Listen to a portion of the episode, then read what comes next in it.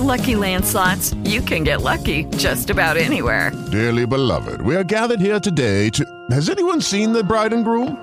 Sorry, sorry, we're here. We were getting lucky in the limo and we lost track of time. No, Lucky Land Casino, with cash prizes that add up quicker than a guest registry. In that case, I pronounce you lucky. Play for free at LuckyLandSlots.com. Daily bonuses are waiting. No purchase necessary. Void where prohibited by law. 18 plus. Terms and conditions apply. See website for details. Hey everybody, the George Wilder Jr. Show is now in session. The finest internet radio talk show and podcast in the land of Illinois on the north side of the great, great city of Chicago. We are now on the air. Fun time, ladies and gentlemen. Thank you for joining me. Have a great time.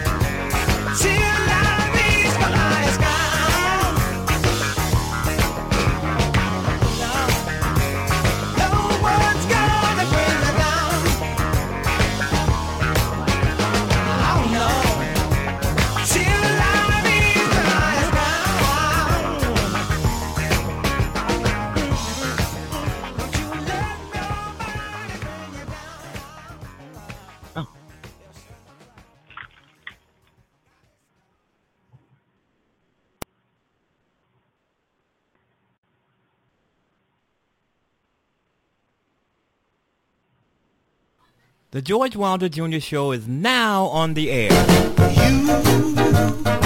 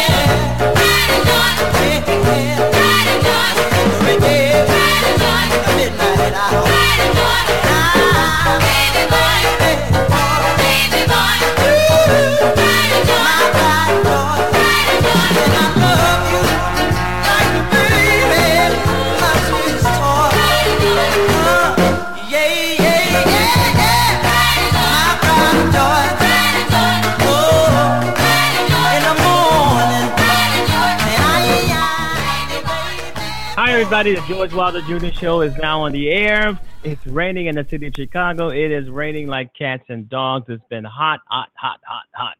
So wherever you are in the world, I hope you're keeping cool if you're having some of this extreme hot weather that we're having uh, in the city today.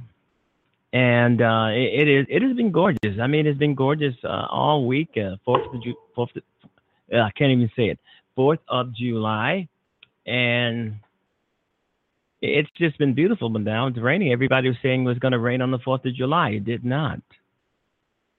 The weather people, it did not. It was hot. It was burning. It was scorching, but it did not rain. We were we were hoping for rain to kind of cool us off, but it didn't come. You were wrong again, weather people. Anyway, uh, the George Wilder Jr. show is on the air, and uh, we were off for two days because of the holiday. Uh, not necessarily because of the holiday, but in a, in a way because of the holiday. It was so hot, and when there's things are so hot, you know, things will start messing up with the computers, and you know, so I didn't want to risk it. I didn't want to chance it, so I took off. We took off for the last two days. I'm pretty sure some people felt it. and I want to apologize once again to the guests who were expecting to come on. Uh, and I want to apologize to the guests who were uh, uh, booked and slated to be on the show, and I myself didn't show up. So things happen, things happen, and uh, it is still hot. It is still hot, and and I can tell that some of the heat is affecting the equipment here. I'm looking at everything, and I'm saying, "Oh, something's gonna muck up pretty soon," you know. So, uh, but anyway, the George Wilder Jr. Show is on the air. We uh, and we're glad to be on the air. Uh, I hope everybody had a nice, nice, safe weekend and the Fourth of July. Uh, I know I did. We had a great time. We uh, that's one of the reasons why I, I, usually don't come on the air on the Fourth of July. You know, and, and, I think I took off the. We were off the day before the Fourth of July for some personal business. Anyway, we're back. We're back. We're back, and we're trying to have some fun. But you know, the fun is kind of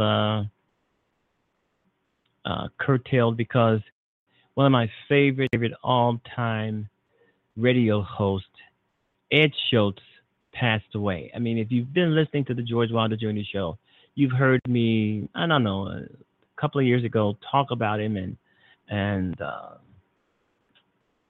uh, build him up and stuff like that. And he's he's gone. Uh, Ed Schultz uh, of the Ed Schultz Show on the radio and Ed Schultz of the Ed Show on MSNBC. Uh, it's all over everywhere, and people are saying, "I didn't know he died. We didn't know he died. I didn't either until I found out." But it was a shocker. I think the last time I saw Ed Schultz was in a Facebook video. He was trying to inform us on some things that were happening uh, in government, and that's been his goal all along. Ed Schultz started out out as a sportscaster. And then he went into radio and then he moved on over to the liberal side of politics. And uh, he was successful there for years and years. I've, I've listened to him on the radio, uh, on the radio for years. I've listened to him. I mean, I used to sit and wait show to come on the radio. Many people, we all, he, he always had plenty of callers into his show, and he let everybody that he could, uh, you know, just have their piece, and and that was it. he was um, he was an icon. He was an idol, and I'm surprised that more more people do not know that. I mean, I think Ed Schultz should be put on a pedestal. I mean, I think he should be giving his own day or something, or his own street or whatever, because this guy, he worked so tirelessly for liberal causes. For liberal causes. And uh, as I've said, I've listened to him for years when he was on the radio. I mean, hey, wow. 11 o'clock uh, a.m. Uh, was his time. At 11 to, I believe, was 11 to 2 or 11 to 3. And then after the Ed Schultz show was the Thom Hartmann show. And just before uh, the Ed Schultz show, it was the uh, Stephanie Miller show. Shows that probably I do think are still on uh, are still airing. Uh, yeah, but Ed left his show to uh, take the job at MSNBC. So, and uh, I think for six years he was there, and then they MSNBC decided they wanted to go into another direction, so they fired Ed Schultz and gave him a, uh, I, believe, allegedly gave him a disclosure agreement not to say nothing about them or criticize them after he's gone, after he has left that show, the uh, television show. So anyway, Ed Schultz is gone, and um, some people have been telling me they heard it on the Thom Hartmann show because uh, because after I believe after Ed left MSNBC, he uh, joined um, Mike Papantonio, Farron Cousins, and some more for Ring of Fire, which is I think is a great, great, great uh, uh, place for information on Republicans and liberals. It's just a great news site, Ring of Fire, and I'm I'm pretty sure that the guys over there at Ring of Fire, um, Stephanie Miller, Miller and uh, Randi Rhodes, uh, uh, and even uh, what's her what's her name? Uh, what's his name? She goes by either one. What's his name or what's her name? It doesn't matter. She is going to uh, answer. Rachel Maddow. I, re- I, I recall an interview uh, with Rachel Maddow. And I think the guest mistakenly called her. Maybe he didn't. Maybe he purposely did it. Called her Mister, and she eloquently responded, "Hey, I re- anything you want to call me, Mister, Mrs., Miss, Miss, uh, I answer to, because she's she's um you know she's uh, gay."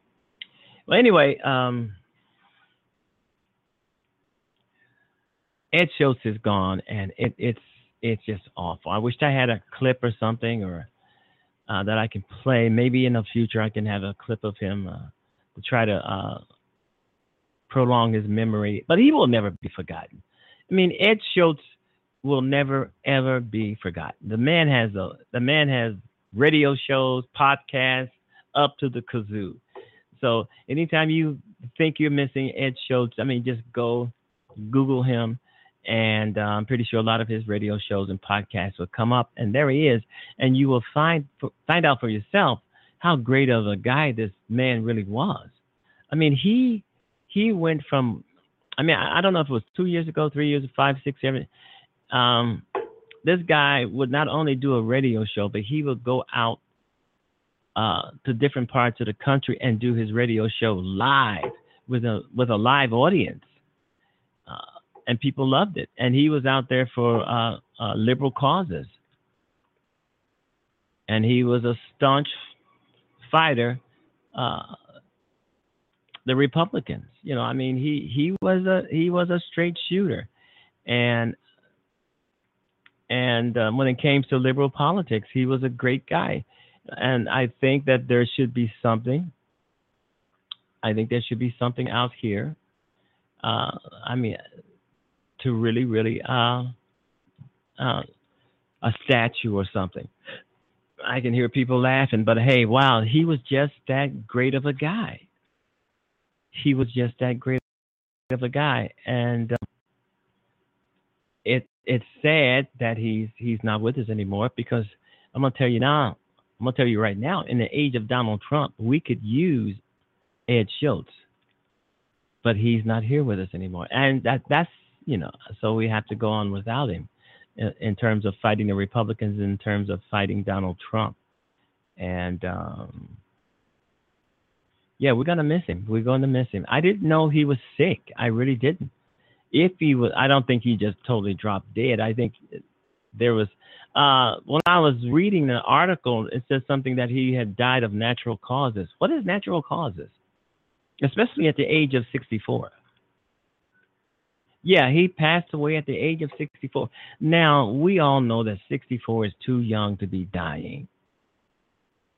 So there had to be some kind of underlying illness that we haven't didn't hear about. Two four, I mean, yeah, uh, yeah, sixty four is just too young to go.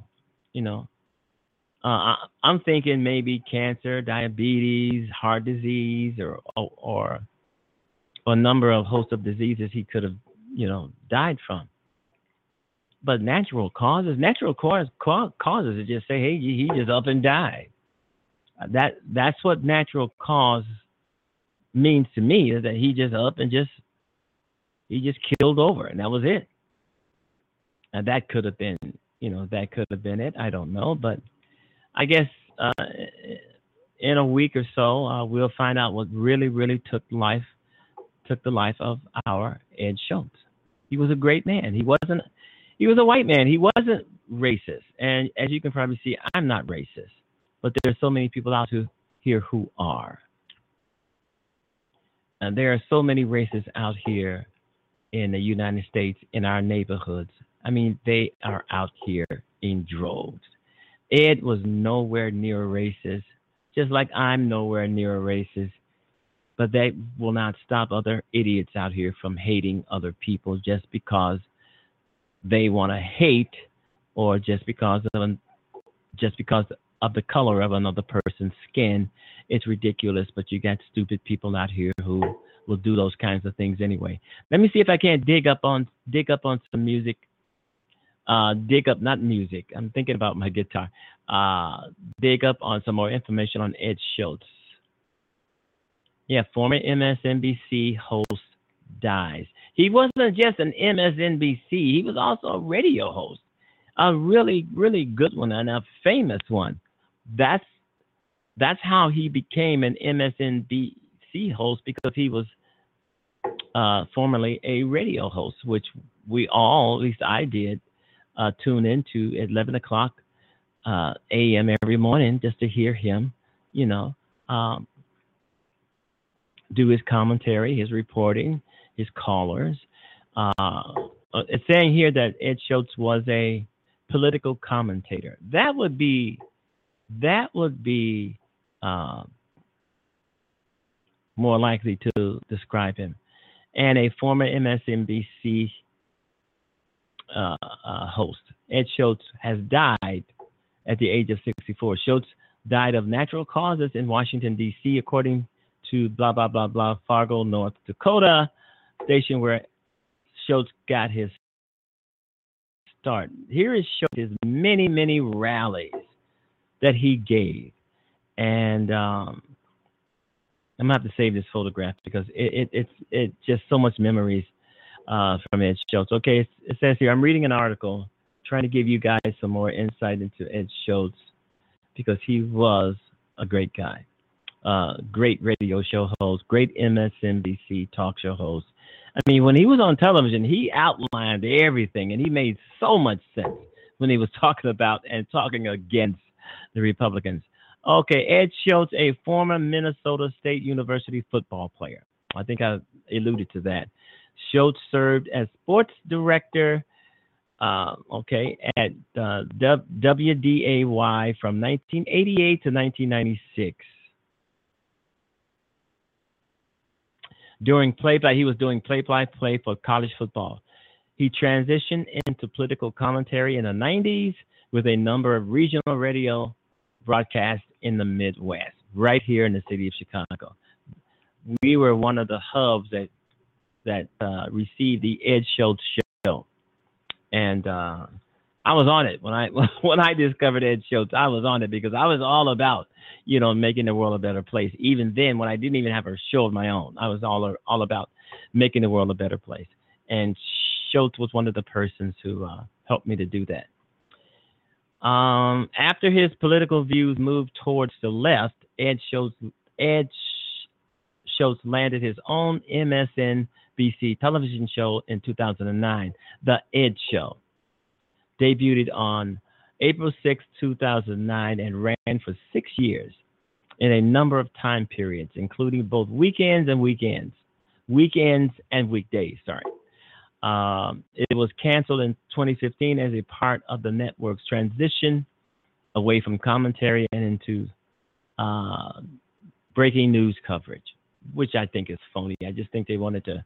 A lot of people were saying the reason why MSNBC had gotten rid of Ed Schultz and a lot of other its its uh, main talkers and and and and talk show hosts was the reason they were trying to become or be like Fox News. Okay, that's this is what I've heard that they were trying to be like Fox News because Fox News were at this time were eating them up in the ratings. You know, so but you'd be surprised that eh, if I can move on to uh, what's happening currently, you'd be surprised at how many Fox News personalities are now working in the White House. Yeah, working in the White House. The United States is being run and led by Fox News. Fox fucking News, right? Donald Trump is hiring everybody from Fox News.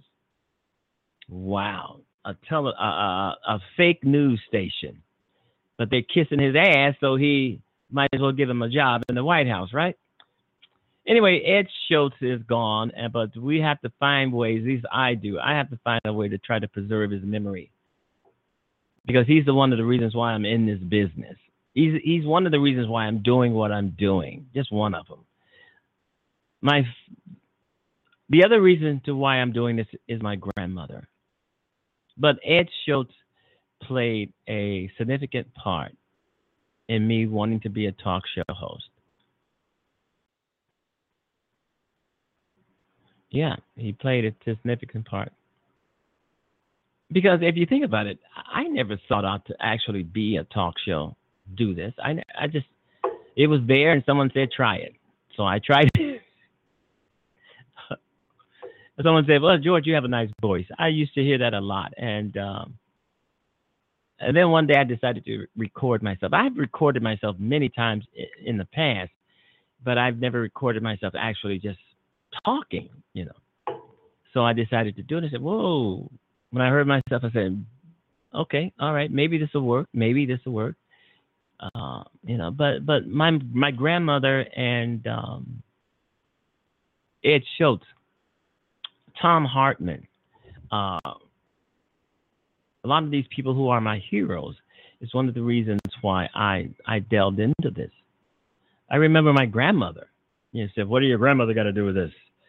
I know when I was younger, I mean a hell of a lot younger, I used to go over her house and she would have on the uh, her her house was always quiet.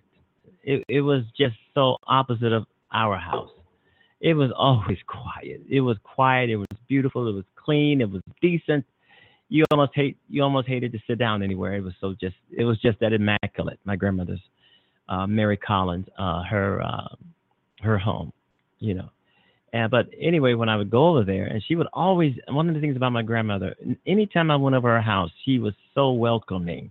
She was just so gracious. The first thing she would ask me, are you hungry? Do you want something to eat? You know, she would always uh, would do that. And sometimes I would take something to eat just so she could, you know, because it made her feel it made her feel good, and so I'm gonna take it because it made her feel good. But sometimes I was really hungry.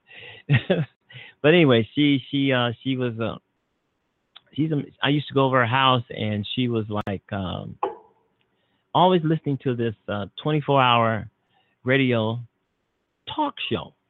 I think it was a I think it was all news station, on all news station. Every she would always have it on the be no music, none of that stuff. She would have it on an all news station, and I would sit there and we just me and her. We would just sit there and we would listen. We would listen, and that is how one of the reasons, one of the biggest reasons why I'm on the air now, because of what I was hearing and and listening to as I was visiting my grandmother every every day. I would she would have on an all news station. I said, wait, wait a minute, maybe I can do that. anyway, I'm looking at uh, Ed Schultz here, folks, and um, he looks so alive and well. Uh, but he's gone. 64. 64. What the hell is happening? 64. That's young. That's very, very young. But as I've mentioned before, um, we will find out the real cause of his death. They, what the hell is natural causes? I mean, you just die, just it's just a natural death, or what? What is that? They have to explain that to me. I'm stupid. What the hell is natural causes? Especially for someone who is just 64 years old, totally, totally young. And um, I don't know if would, if he would have been 65 this year or not. I don't. Too young for someone like Ed Schultz. Uh, it doesn't make sense for us to be losing all of these leaders, these great, great leaders. But we're going to have to make up for them because if we lose them, we have to find them. And it's not Barack Obama. It is not Barack Obama one bit. Uh, Keith Olbermann. I think we need Keith Olbermann back. I, I don't know what he's doing, but his commentaries and his videos were just spot on, as Ed would say. Ed would always use that uh, spot on. Yeah, that's spot on. That's where I got it from. I got it from Ed Schultz, spot on. So, um, wow, this this is a shocker. Ed Schultz gone at the age of uh, 64. Uh, yeah, I'm pretty sure the guys over there, Ring Ring of Fire, uh, all all of his, you know, all the people who work with him and all the people who uh, loved him. I I know they're shocked. I know they're saddened. It just, and we're saddened. Guys like us who are just, you know, needle in a haystack. We are saddened also at the loss of of our great friend and liberal commentary Ed Schultz. According to a CBS report that came out Wednesday evening, both Sarah Huckabee Sanders and this week, the U.S. Supreme Court ruled that workers cannot file lawsuits against employers for stealing their wages, and instead they have to go in front of a panel of corporate-friendly arbitrators that are always handpicked by the corporation. This story's been kicking out there for a long time. I mean, this is, you've got um, you've got a labor policy that makes it virtually impossible for individuals to sue their employees. In other words, an employer literally steals money from them. They do it all kinds of ways. They make them work during break times. They don't pay them for overtime. They've got all kinds of scams. We, we've seen every iteration you can imagine.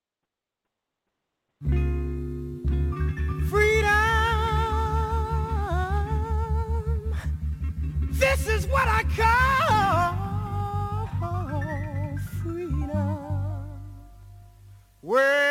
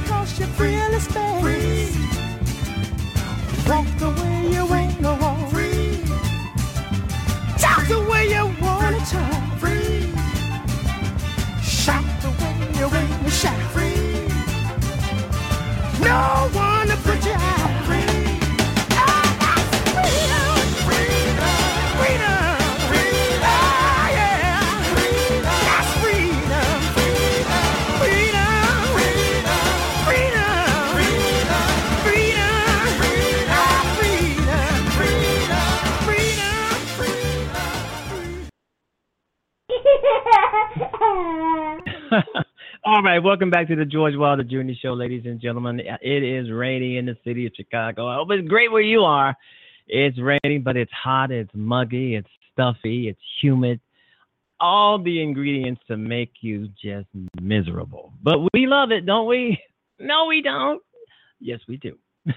okay, the George Wilder Jr. Show is here. All righty, you're on the air. Go right ahead. Yeah, my name is Brian Gardner. I am a award-winning journalist and author. I set up to do a podcast with you today, so I'm calling about my book, Plan for America and the World. Yeah, I know that. You're right here on my marquee. Brian Gardner on the George Wilder Jr. Show, ladies and gentlemen. And he's going to be telling us about his plans for the world. I believe that's what it is, isn't it? you got a plan. yeah, I the thought world. I'd I thought I'd think big, you know, George. Yeah, yeah. Well, well, you know what? We need a plan. yeah, don't we? Uh, let me tell you that um, I have been the guest on. This will be show number twenty-five thousand and one, talking about community betterment topics. That's not to brag. I feel very humbled to have to have you know been able to get out there and, and give some hope to people with some solutions. and it's working. I also can you hear me? Yeah, I can hear you. Okay, good. So the thing that I want to start with, my book kind of opens up like an onion. You know, you peel off the first layer, you get down to the heart of it. The thing we have right now, George, is because it costs fifty million dollars to become a U.S. senator, and about the same amount to be a congressperson. We have arrived again, and our founding fathers would look at us and shake their fingers in shame, at a point Yeah. where we are at a point where we have taxation without any true representation. And the reason I can say that with certainty is that if you go in and talk to your senator, your, your national senator, and you tell them, don't vote for that bridge or vote for that bridge or whatever, they'll say, you know, I'm so glad you came in my office and you're a, a very active member of the community. Thank you very much.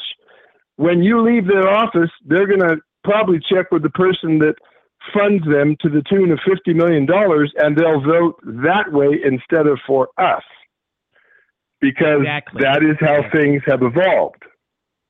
Yeah. And Yeah. the way I to agree. start breaking that is everybody who can hear my voice ought to start calling their elected officials by their true name, not politicians, but by their true name, and that is public servants. And if they don't like it and don't- they react badly to it, say again? Uh, I'm I'm with you. I don't think they're gonna like it. I mean, they don't they don't think they're Yeah. public servants. Right. We are their boss. The only reason we Yeah. have senators and congressmen, people know this, is because we all can't go to Washington 350 million of us and vote on bills. Exactly. So if they don't like it, vote for somebody else because probably they are not working in our best interests. The second way in my chapter on politicians that we start unraveling this mess is to limit the amount of money that has been given to any particular politician from any source. And in that way, we will break the stranglehold that the politicians are under from special interests. And we will lower the cost of how much it costs to be a senator from a state by doing a study. And let's take Ohio, just let's just take Ohio for a moment. Let's say they did a study and found out that the people of Ohio collectively could raise $100,000. So good. You can only spend $100,000 to be a national senator from the state of Ohio. Can you imagine if the people of Ohio raised $100,000, sent John Smith or Mary Smith to Washington? That person only is answerable to the people of Ohio. Can you imagine the change this country would undergo? Wow. Yeah. Yeah. Yeah, I, I totally the- agree. You know, yeah. And a, a quote by Mae Brussell, who is a very, very respected investigator and researcher. And this is a broad statement, so somebody could say, well, not all of them. Okay, fine. But here's her quote The Republican and Democratic parties have both been sabotaged by intelligence agencies that have infiltrated both parties to keep control of the government. Now, George, I'm tired of being called a conspiratorialist. No, if I was an evil minded person, the first thing I would do was destroy the educational system in this country so young people can't decide anything. And number two, I would make sure the politicians have to raise so much money that I can control them by being the person that gives them the money they need. It's not a conspiracy. It's just, sure, that's what they're going to do to cement their control over things. Yeah. And another thing that is a major problem in this country, but that a lot of people covertly make a lot of money off, is drugs, of course. And in my book, I talk about an organization that is international in scope called Drug Free World. And I'll give the website for them in a moment. They have booklets for alcohol, drugs, LSD, marijuana, everything, written factually as the best weapon for our young people, and that is information. Read about what cocaine will do to you. If our young people read that, they'd go, Why would I mess with that junk? Look at all the side effects, look at the problems. And people who would like these free booklets, organizations, individuals, I will give this website, www.drugfreeworld.org. These booklets are amazing because they don't preach don't do drugs, which turns kids off. They say, okay, let's look at this drug and let's see what it'll do. Because I think you will agree with me as well, George, and this is the spirit of my book as well. Young people are the future of this country, any country. They are the future of this world. Yeah. If we do I not agree. invest in them, it's like being on a railroad car going 80 miles an hour. Somebody's supposed to be building the track up ahead of you, but they took a break and you're going to run right off the rails in a few minutes. We must invest in our young people better than we're doing today. And so, uh, I mean, let's talk about your plans, your books, your plans. How would you? A lot of a lot of it sounds very interesting, and a lot of it sounds as if it could work. So, Yeah. how would you try to get people to implement some of these things? Well, the first thing is I am really not interested in so much. I mean, if I sell some of my books, I'll just pour the money back into more books. But I want to get this book out there, talking about it on radio shows, get it out to people. It only costs ten dollars, but a lot of times I'll send books out to people free. I want to get the information out there.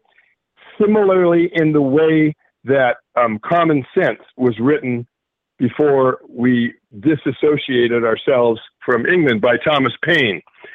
The way to do first is to educate people about the problem and give them some hope because people get kind of apathetic when they figure that some big fat cat can, you know, buy a senator. Well, how can we possibly? We can't buy the senator. So we have to come with other up with other solutions. And the first thing, my book is written entirely to empower people. I want to live in a Yeah. country and a world, George, where people are well educated, they are healthy, they have been trained to spot somebody who's hi, how you doing there? Yes, I'd like to be your senator, and fake from day one. Because in that kind of world, we are going to get better people in politics. We're going to have a better world, better Yeah. communities, Yeah. less drugs and crime. And the way to start is with education. I have a bookmark which I will send you 25 of these bookmarks and more if you need them. Yes, on the front it shows how to get my book, but on the back are listed out a number of organizations that deal with helping students study, helping people to not experience psychiatric abuse, uh, how to rehabilitate criminals. I mentioned the drug, uh, you know, the drug information booklets, uh, information about human rights, information about a drug detox program, which is the most successful in the world called Narconon, and then a booklet that has been distributed to communities. Now, I'm telling you this because I saw the document. This mayor was not associated with the Way to Happiness Community Betterment Campaign. They distributed a hundred thousand Way to Happiness booklets, and it's a non-religious common sense booklet with 21 chapters in it. And the crime rate went to zero. Now, that's not me making that up. He issued a proclamation that the crime rate had dropped to zero. So, education and information is first. These people, you know, I understand their viewpoint. They think we're in 1776 and the quote unquote enemy is an ocean away. Let me tell you right now, George, we cannot win using violence against the U.S. military or the U.S. government. We're outgunned. They are on this soil. Back in 1776, we had cannons. They had cannons. The English, you know, were an ocean away. It was very expensive, difficult for them to get more troops here. Uh, when a lamp is falling over in your living room and it starts to tip, if you catch it before that point where it's going to hit the ground, you can save it from hitting the ground. But if you let the lamp tip and tip and tip and tip, and it gets to that point where no, even if you're a weightlifter, you couldn't save it. We must not let the country get to that point, because in my yeah, book, I agree. the, the first the first line of my book is we live in very dangerous times because thank God and thank the military that we could stop Hitler. But if this country is taken over by an open dictatorship or by a police state, I'll clean up my language. Who the heck is going to stop that scenario? And so we must not let the lamp fall that far. We must step in and correct this. Now, I know everybody's busy, everybody's working all kinds of hours because we have obscenely high taxes in this country. Still, it is important for people to do something every day, every week, every month, even if it's small, to take responsibility so that this country, with those fantastic freedoms that are written about in the Constitution and the Bill of Rights, are preserved. Because whether you're an independent, a Democrat, or Republican, you do have freedom of speech, freedom of thought, freedom of assembly. We must not let those freedoms go away. I agree. I totally agree. But I mean, if you take the current climate, uh, the the administration that we have now, and you're talking about education, I do believe that education is the key. We have too many stupid people in the country. We have too many people who are Right. proudly. We have too many people who are proudly uh, uh, feel Illiterate. proudly for being ignorant, for illiterate, ignorant, or whatever. We have too many people who are proud, and uh, we have a, an administration who wants to get rid of education. Right. How would you say now that? let's let's right let's let's pretend you and I are very evil. The first thing we do is want to make sure people are very easy to control. So let's keep them dumb.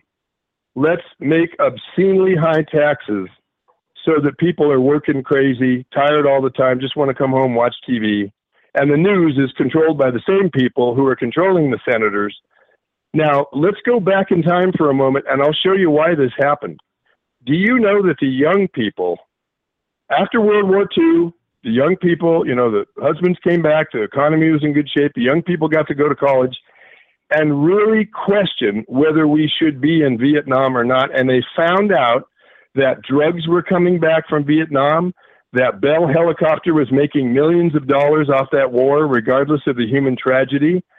And young people, through their relentless exposes on what was really going on with that war and the release of the Pentagon Papers, showed finally the American public got sick of it and young people were dictating White House policy. If you were a politician that came out and said, "Yeah, we're going to do more fighting in Vietnam," you wouldn't be elected at all.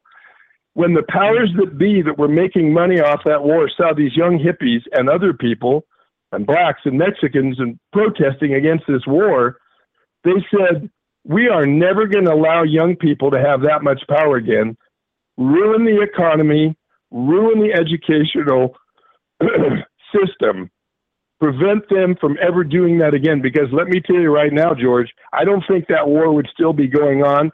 But young people stopped that war before the munitions and arms dealers had made as much money as they wanted on that war. And that's why we are in the situation we're in with our educational system so poor and obscenely high taxes and people working now. Evil people often, many times do not they're not as smart as they think they are.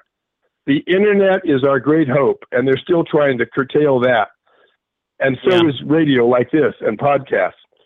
But we must realize the historical precedent that caused us to be in this situation and start reversing it by getting better people in power, changing the fact that it costs so much to run for office, and really starting to take responsibility in a small way or a large way to preserve this great country. Doesn't mean everything this country has done, every leader has been perfect, but the foundation of this country allows me to get on the radio. And when I finish talking to you on this podcast, there isn't a knock at my door and you never hear from me again. Thank God.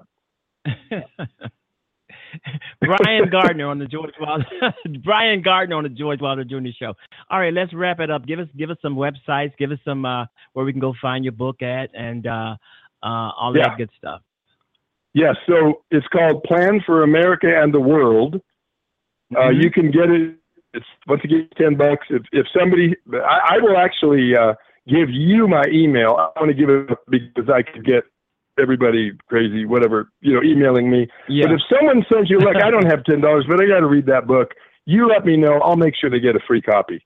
Uh, but if you people want to go check out my my posts and different things, uh, and this book doesn't come from a Republican or Democrat Democratic viewpoint. It's let's get people empowered. It's www.planforamericaandtheworld.com. And before okay. I go, when I'm off the air, let me give you my email so that people who really need to get a hold of this book can. And then I will send you, uh, do I have an address? I'll get an address from you. I'll send you 25 to 50 of these bookmarks.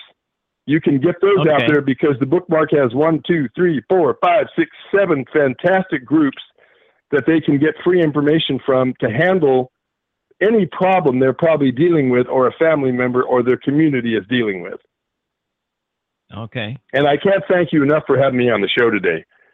I can't I can't thank you enough for wanting to do the show, and I totally totally appreciate it. So uh, you know, George, I'm uh, trying to get fired up. I'm trying to get you know fired up on this. you are fired up. you are fired up. and that's great to be fired up on my show because I know after my show you're going to be going right to do another show, and I think that's I think that's great. You're getting a word out that people that people don't have to sit and take it. You know, we we we can no. do something. We no. can really. Yeah, we have the power. We got three hundred and fifty yeah. million. There's only a handful of people that are trying to do for themselves. Yes, they're in a position of power, but we are the ones that, if we decide to, can, you know, turn it around. Now, yeah. do we have still a minute or two? I, I got to share something with Pardon you. me? Let's go back in time. Huh? Okay, we got about. A? I'll give you a minute. Yeah. I'm Okay, real quick. Let's go back in time. We're sitting in a bar in New England, and some guy says, "You know, George, I think we can get free of the British." And, and the guy goes, "Are you crazy? They are the number one warring nation in the world. You cannot win." And the reason they did win, these farmers, is because freedom yeah. is important to every individual. We don't have to pick up guns, but I'm telling you, we have the momentum on our side because we don't want to enslave anybody. We want to preserve freedom and liberty, and that is for everyone. And that's why we're going to win. And you know, I truly believe you. I'm on your side. I'm all there. I'm a fighter myself. I think I'm somewhat of a leader. I try to get get people to moving also, uh, because uh, so many people out here are trying to wait on leaders to guide them. You should become your Right. own leader and do your do your own thing, kind of speaking. Right. So uh, now that we're, we're almost finished, I do want to get a mailing address for you. And off the air, I want to give you my email address. And thank you for having me on the show. All right. Uh, you can also you, you know my email address, right? You can always uh, also send me um uh Yeah, I just send it to you there. Into my, yeah, just and then you'll send me back your address where I can mail to you. Yes, I believe I do have your email address here. Yes, I do. Okay. Okay. All right. All right, ladies and gentlemen, George, Brian thank you so Gardner the much. George Show, and thank you so much for uh, being on the show, for doing the show. Yeah, we'll talk to you again soon. All right, ladies and gentlemen, Brian uh, Gardner on the George Wilder Jr. Show. Lots of lots of great information there, folks, and uh, please please take heed of that stuff because this is important. This is our time. This is our this is our America. It doesn't belong to them. It's a handful of them. Like he said, it's 320, 350 million of us. Just a handful of these fools that try that's trying to um, do everything they can to uh, wreck our country. But we are the ones who can uh, galvanize and um, take this back. We need to take it back. Young Turks now has audio, the TYT Audio Network, podcasts of some of your favorite shows and new shows, including one with Nina Turner, former Ohio.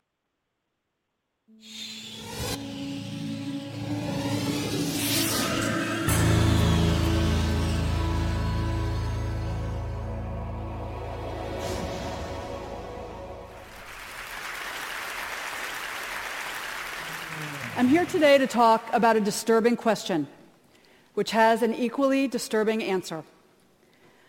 My topic is the secrets of domestic violence. And the question I'm going to tackle is the one question everyone always asks. Why does she stay? Why would anyone stay with a man who beats her? I'm not a psychiatrist, a social worker, or an expert in domestic violence. I'm just one woman with a story to tell. I was 22. I had just graduated from Harvard College.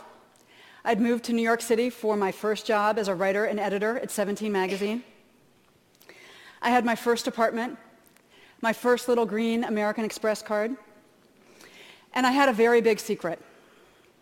My secret was that I had this gun loaded with hollow point bullets pointed at my head by the man who I thought was my soulmate many, many times. The man who I loved more than anybody on earth held a gun to my head and threatened to kill me more times than I can even remember. I'm here to tell you the story of crazy love, a psychological trap disguised as love, one that millions of women and even a few men fall into every year. It may even be your story. I don't look like a typical domestic violence survivor. I have a BA in English from Harvard College, an MBA in marketing from Wharton Business School.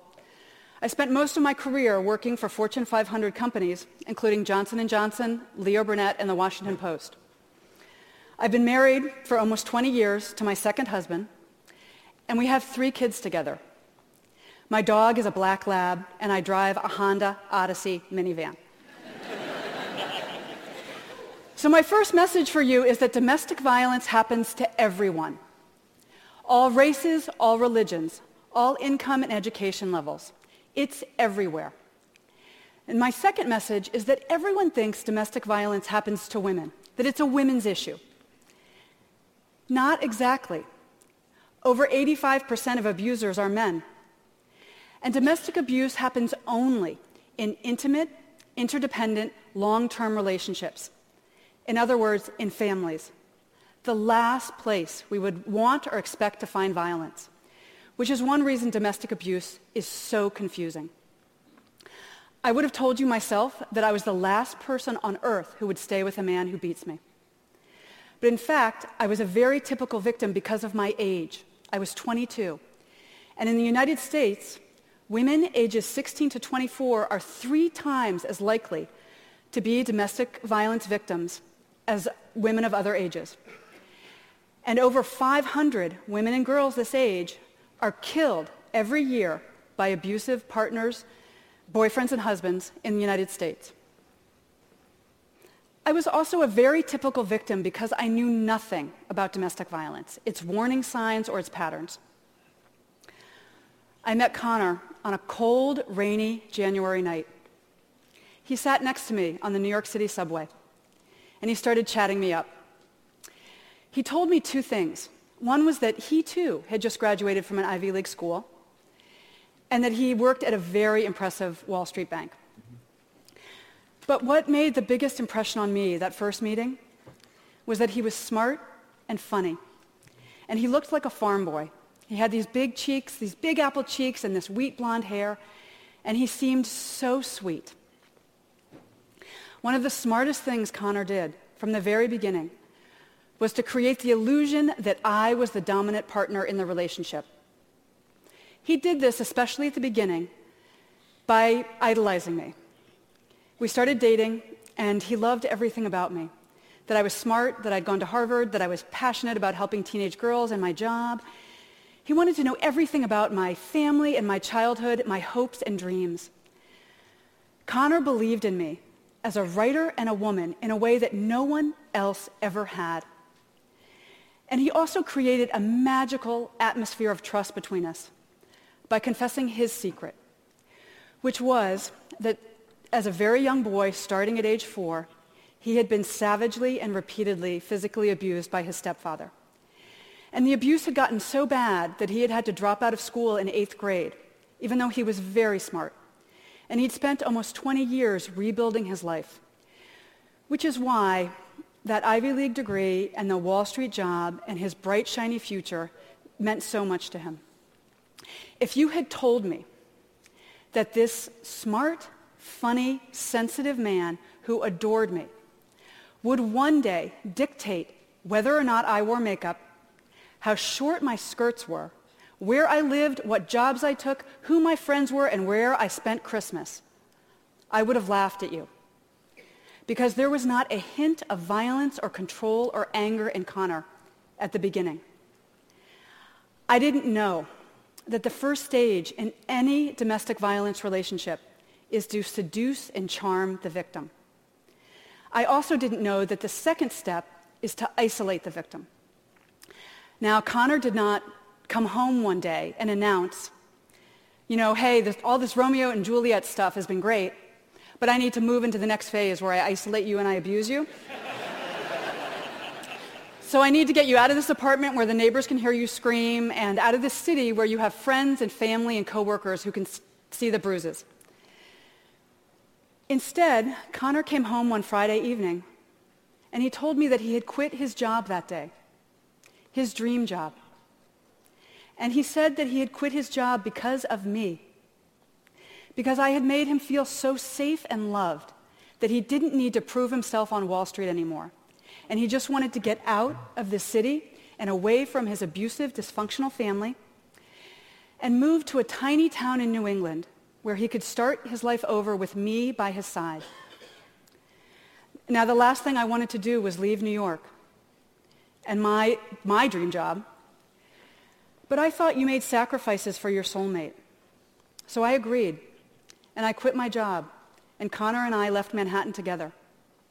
I had no idea I was falling into crazy love, that I was walking headfirst into a carefully laid physical, financial, and psychological trap. The next step in the domestic violence pattern is to introduce the threat of violence and see how she reacts. And here's where those guns come in. As soon as we moved to New England, you know that place where Connor was supposed to feel so safe? He bought three guns. He kept one in the glove compartment of our car. He kept one under the pillows on our bed. And the third one he kept in his pocket at all times. And he said that he needed those guns because of the trauma he'd experienced as a young boy. He needed them to feel protected. But those guns were really a message for me. And even though he hadn't raised a hand to me, my life was already in grave danger every minute of every day. Connor first physically attacked me five days before our wedding. It was 7 a.m. I still had on my nightgown. I was working on my computer trying to finish a freelance writing assignment, and I got frustrated.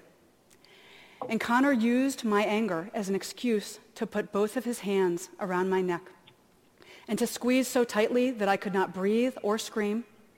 And he used the chokehold to hit my head repeatedly against the wall. Five days later, the 10 bruises on my neck had just faded. And I put on my mother's wedding dress and I married him.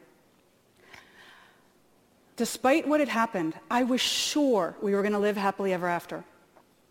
Because I loved him and he loved me so much. And he was very, very sorry.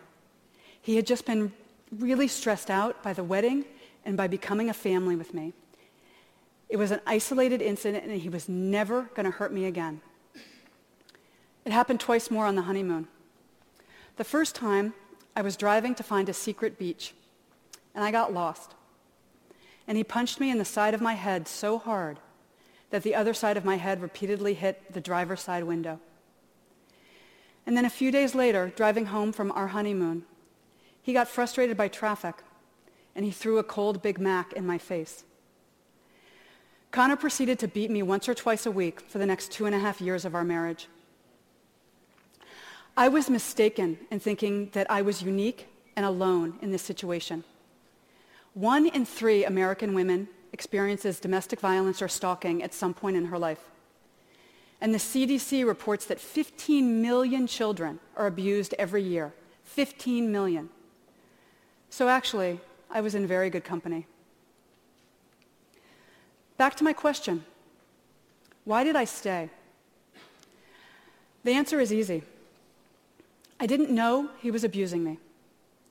Even though he held those loaded guns to my head, pushed me downstairs, threatened to kill our dog, pulled the key out of the car ignition as I drove down the highway, poured coffee grinds on my head as I dressed for a job interview.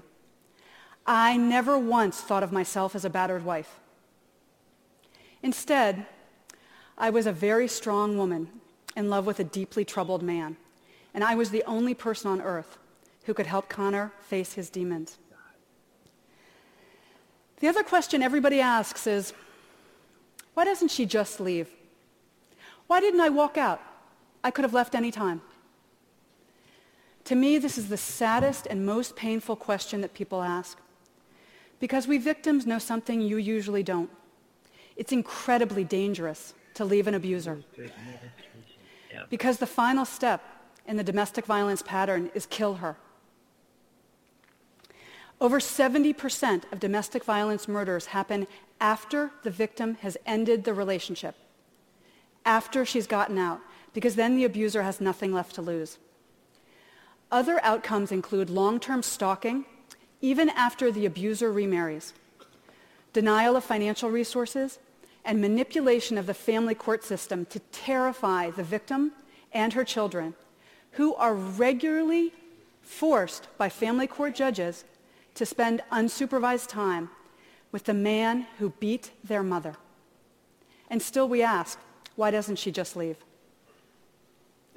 I was able to leave because of one final sadistic beating that broke through my denial.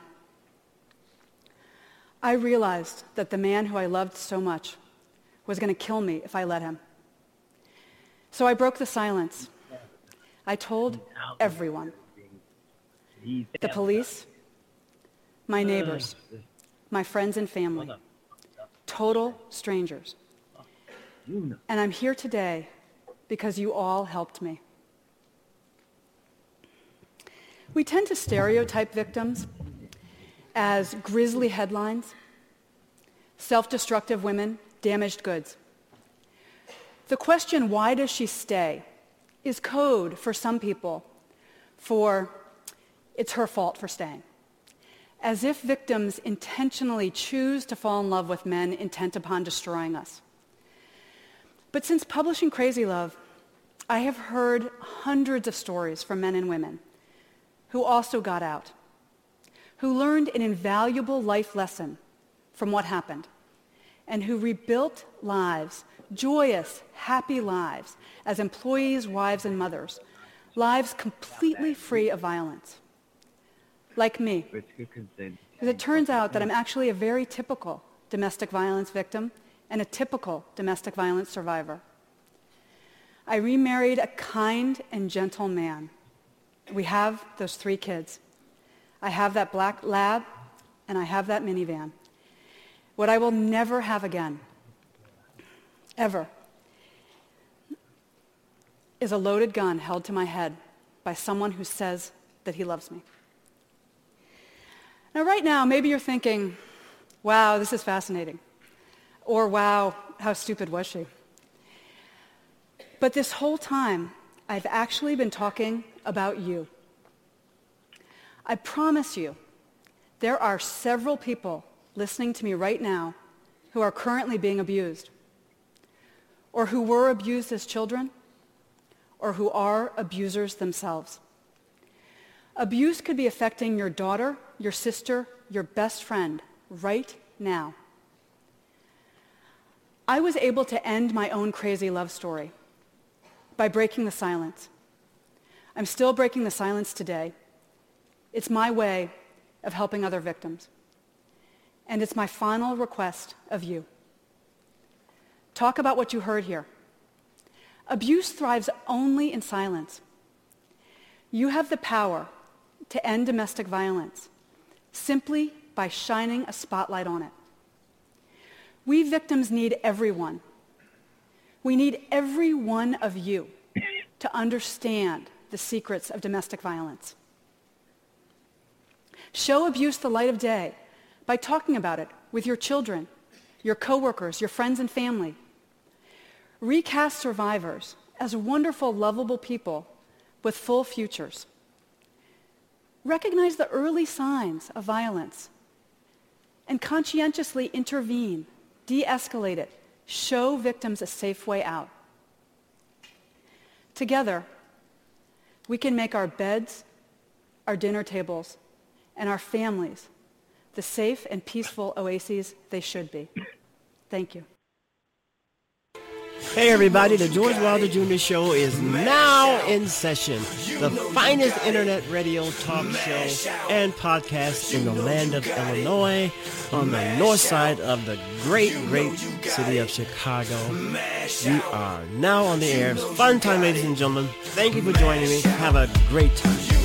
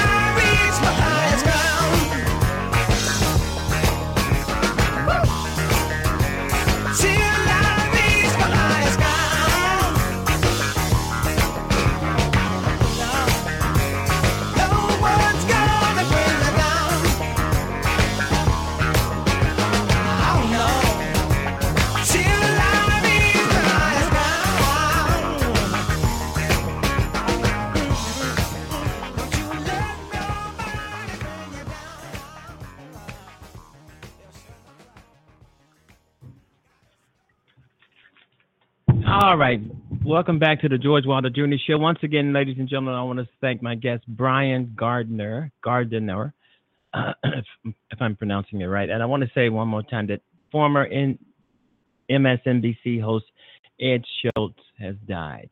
And we're all here at the George Wilder Jr. Show. We all have a uh, heavy, heavy heart because he was one of the greats. He, I mean, he was out there in the trenches fighting for our uh, if you don't know much about Ed Schultz, uh, Google him, uh, research, do your research, and, find out what a great guy, what a great American he was. You know, uh, he was. I mean, when he went from a, the radio to MSNBC, you know, it was a disappointment for me because I wasn't hearing him on the radio. But in some cases, he were he was also working uh, MSNBC and on the radio at the same time uh, at least uh, you know during some of those same times he was on the radio. He would do the show, and then he would do the radio show, and then or he would do the radio show, and then he would do the television show. But he had both his radio show and uh, television show. So he was a he was he was out there in the trenches, man. I mean, uh, research him, you'll find out that he gave all kinds of stand-up rallies. That uh, uh, took his show on the road, if I can say it uh, and, and, made people, uh, gave people hope, made people want to do something about their lives. I mean, he was, and uh, you know, he's gone now, and uh, I think he should be given more than just a gravestone. Uh, you know, I, I think he should be given something here in the city of Chicago to say that Ed Schultz was here and Ed Schultz did this and Ed Schultz did that, and the people were um, in awe of Ed Schultz and his abilities to get things done, especially for the people, for the people of the uh, of the of the United States, of people of Illinois. I mean, you know, all over the place. Ed was all over the place. You know, you talking about Donald Trump running to rallies. I mean, Ed Schultz could pull a rally anywhere. You know, I mean, if he wanted to. Okay. All right, Ed Schultz dead at the age of uh, 64, and uh, there will be no other like him. There will be no one like him, and uh, you know. So, my condolences, the George Wilder Jr. Show. My condolences go out to the family, uh, Ed Schultz's family, and uh, we love them too. You know, so. Uh, I'm getting choked up speaking about it because he was such a great guy. You just hate to see, you don't like to see people who are great people, wonderful people, nice people, people who would give you the shirt off their backs, who would do anything they could to help you, uh, reach out and help you, you know, do anything for you. And suddenly death takes them. They die. And you wonder why? Why? Why? Why did you take them? When you got evil assholes like Donald Trump in the White House Death just doesn't seem to want this fucker. my language, folks. It just uh, that um, you know sometimes it gets like that. All right, you've been listening to the George Wilder Jr. Show on Blog Talk Radio. Uh, we ha- we have to try and uh, uh, you know enlighten things. I, I, think Brian Gardner did that. Uh, telling us ways how we can take our country back, but we have to get up there and, and do it for ourselves. We can't seem as if we're helpless. We can't seem you, you can't make yourself depressed depressed over what's going on. You got to get out there and do something. He's right. There's over 350 million people in the United States, and just a handful of assholes in Congress. Now, who has the better hand? You know, uh, who has the better hand? We have we we have to vote blue and make sure you vote blue. Um, I'm I'm still thinking about Ed Schultz. I know tomorrow, next week. Well, we we will not be on the air tomorrow, but you can always podcast the show. Um, just thinking about Ed Schultz, and there's a picture every every every news site or media site that I go to online, you know, has a picture or a photograph of Ed Schultz. You know, and I'm pretty sure it's all over the uh, broadcast news, television, radio, internet radio, podcast. you know, I'm pretty sure it's not. I'm pretty sure Fox News is probably not talking about it because Ed Schultz was always in Fox News News's ass. you know. So if, they are talking about him, it they're just probably making a reference to him and then going off on something else. But anyway, he was a great guy. He was a wonderful guy. We're gonna miss him, and uh, I'm hoping that my show did a really good job at getting the news out that he has passed away and his contributions to America, to America, and um, I'm just hoping that everything is. Uh, uh, because you know you, you don't want somebody who you admired, liked, uh, enjoyed to just die and disappear never be heard of again. So many people do that. They die, you never hear from them again. But hopefully this will not happen to Ed Schultz because he has such a legacy that he's leaving behind.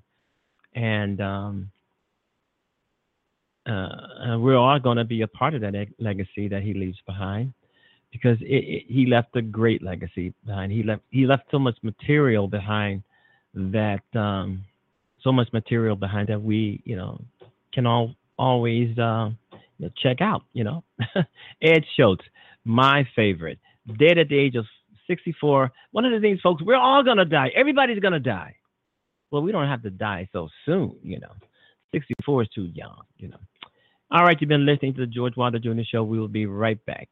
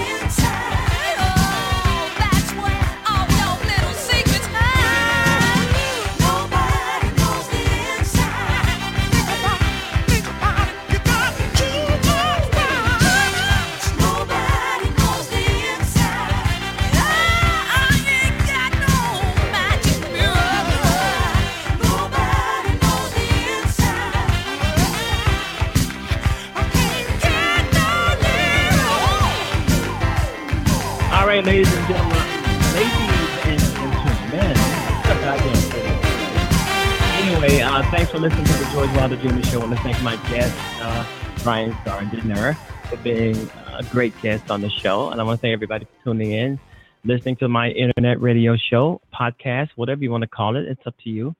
Um, we had a great time today. We will we will not be back until Monday, next Monday, uh, the following Monday, uh, the starting the start of a new week, and um, because I have to do some writing, I have to do uh, personal uh, errands and stuff like that. You know, keep the lights on. You know, we got to do stuff like that. So I want to thank everybody for tuning in to the George Wilder Jr. Show. Make sure you tune in next week. We're going to have a whole slew of guests right on up to Thursday. We're on four days a week, folks. Four days a week, Monday through Thursday, starting at 6 p.m. Chicago time to 7:30 to or 8 o'clock uh, Central Standard Time, Chicago time. So you you uh, make a note of that and tune into the George Wilder Jr. Show. Oh, there's lots of podcasts. We're all over the internet. I discovered it. Yeah. I, I discovered that we're all over the internet. I mean, somebody somewhere has been picking us up without telling me. You know. anyway, uh, have a great evening. Have a great uh, uh, morning or night whenever you're listening to the show. Whenever you're podcasting the show. Great evening. Great weekend. Just stay safe. Uh, keep cool. Get yourself a great fan or or or uh, air conditioner. Stay cool. If you don't have a fan or an air conditioner, try to get out and find uh, cooling centers. They're all over the place. Uh, we don't need to uh, uh, die of heat heat exhaustion or anything like that. All right, all right, you guys, uh, be cool out there and literally be cool because it's hot. You know, in some places in the city of Chicago and around America, it's it's, it's been really really burning hot. 95 to 100 degrees, over 100 degrees in some places. So, folks, you stay warm, you stay uh, safe, not warm, but stay safe. Drink plenty of water, and I find out that's a good thing for uh, heat uh, like this that we're getting in the city of Chicago in July. Uh, that the drinking plenty of water, plenty of liquids, not pop, not soda, not uh, milkshakes and and malts. Uh, I'm talking uh, soda pop. I'm talking about straight up water, just plain old water. You'd be surprised. All right, we're off the air. Hope you join us next week. Thank my guest, Brian Gardner. We have some catching up to do, and we're going to get that done. All right, bye bye, everybody. Take care.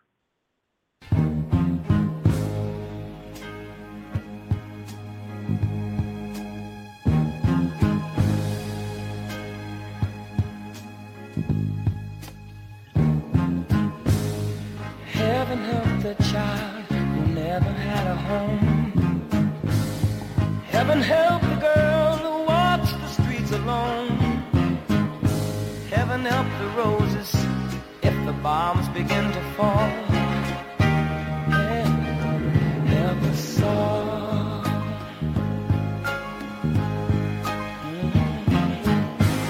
Heaven help the black man if he struggles one more day. Heaven help the white man if he turns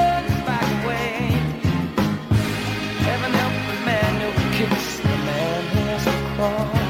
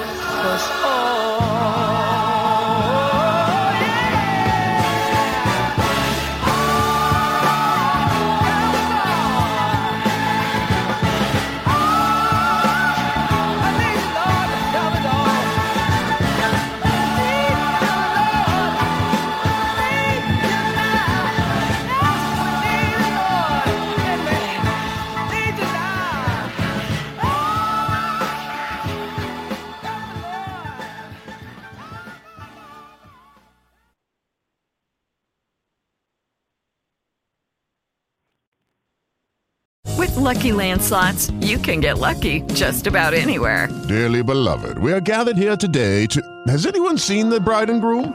Sorry, sorry, we're here. We were getting lucky in the limo and we lost track of time. No, Lucky Land Casino, with cash prizes that add up quicker than a guest registry. In that case, I pronounce you lucky. Play for free at LuckyLandSlots.com. Daily bonuses are waiting. No purchase necessary. Void where prohibited by law. 18 plus. Terms and conditions apply. See website for details.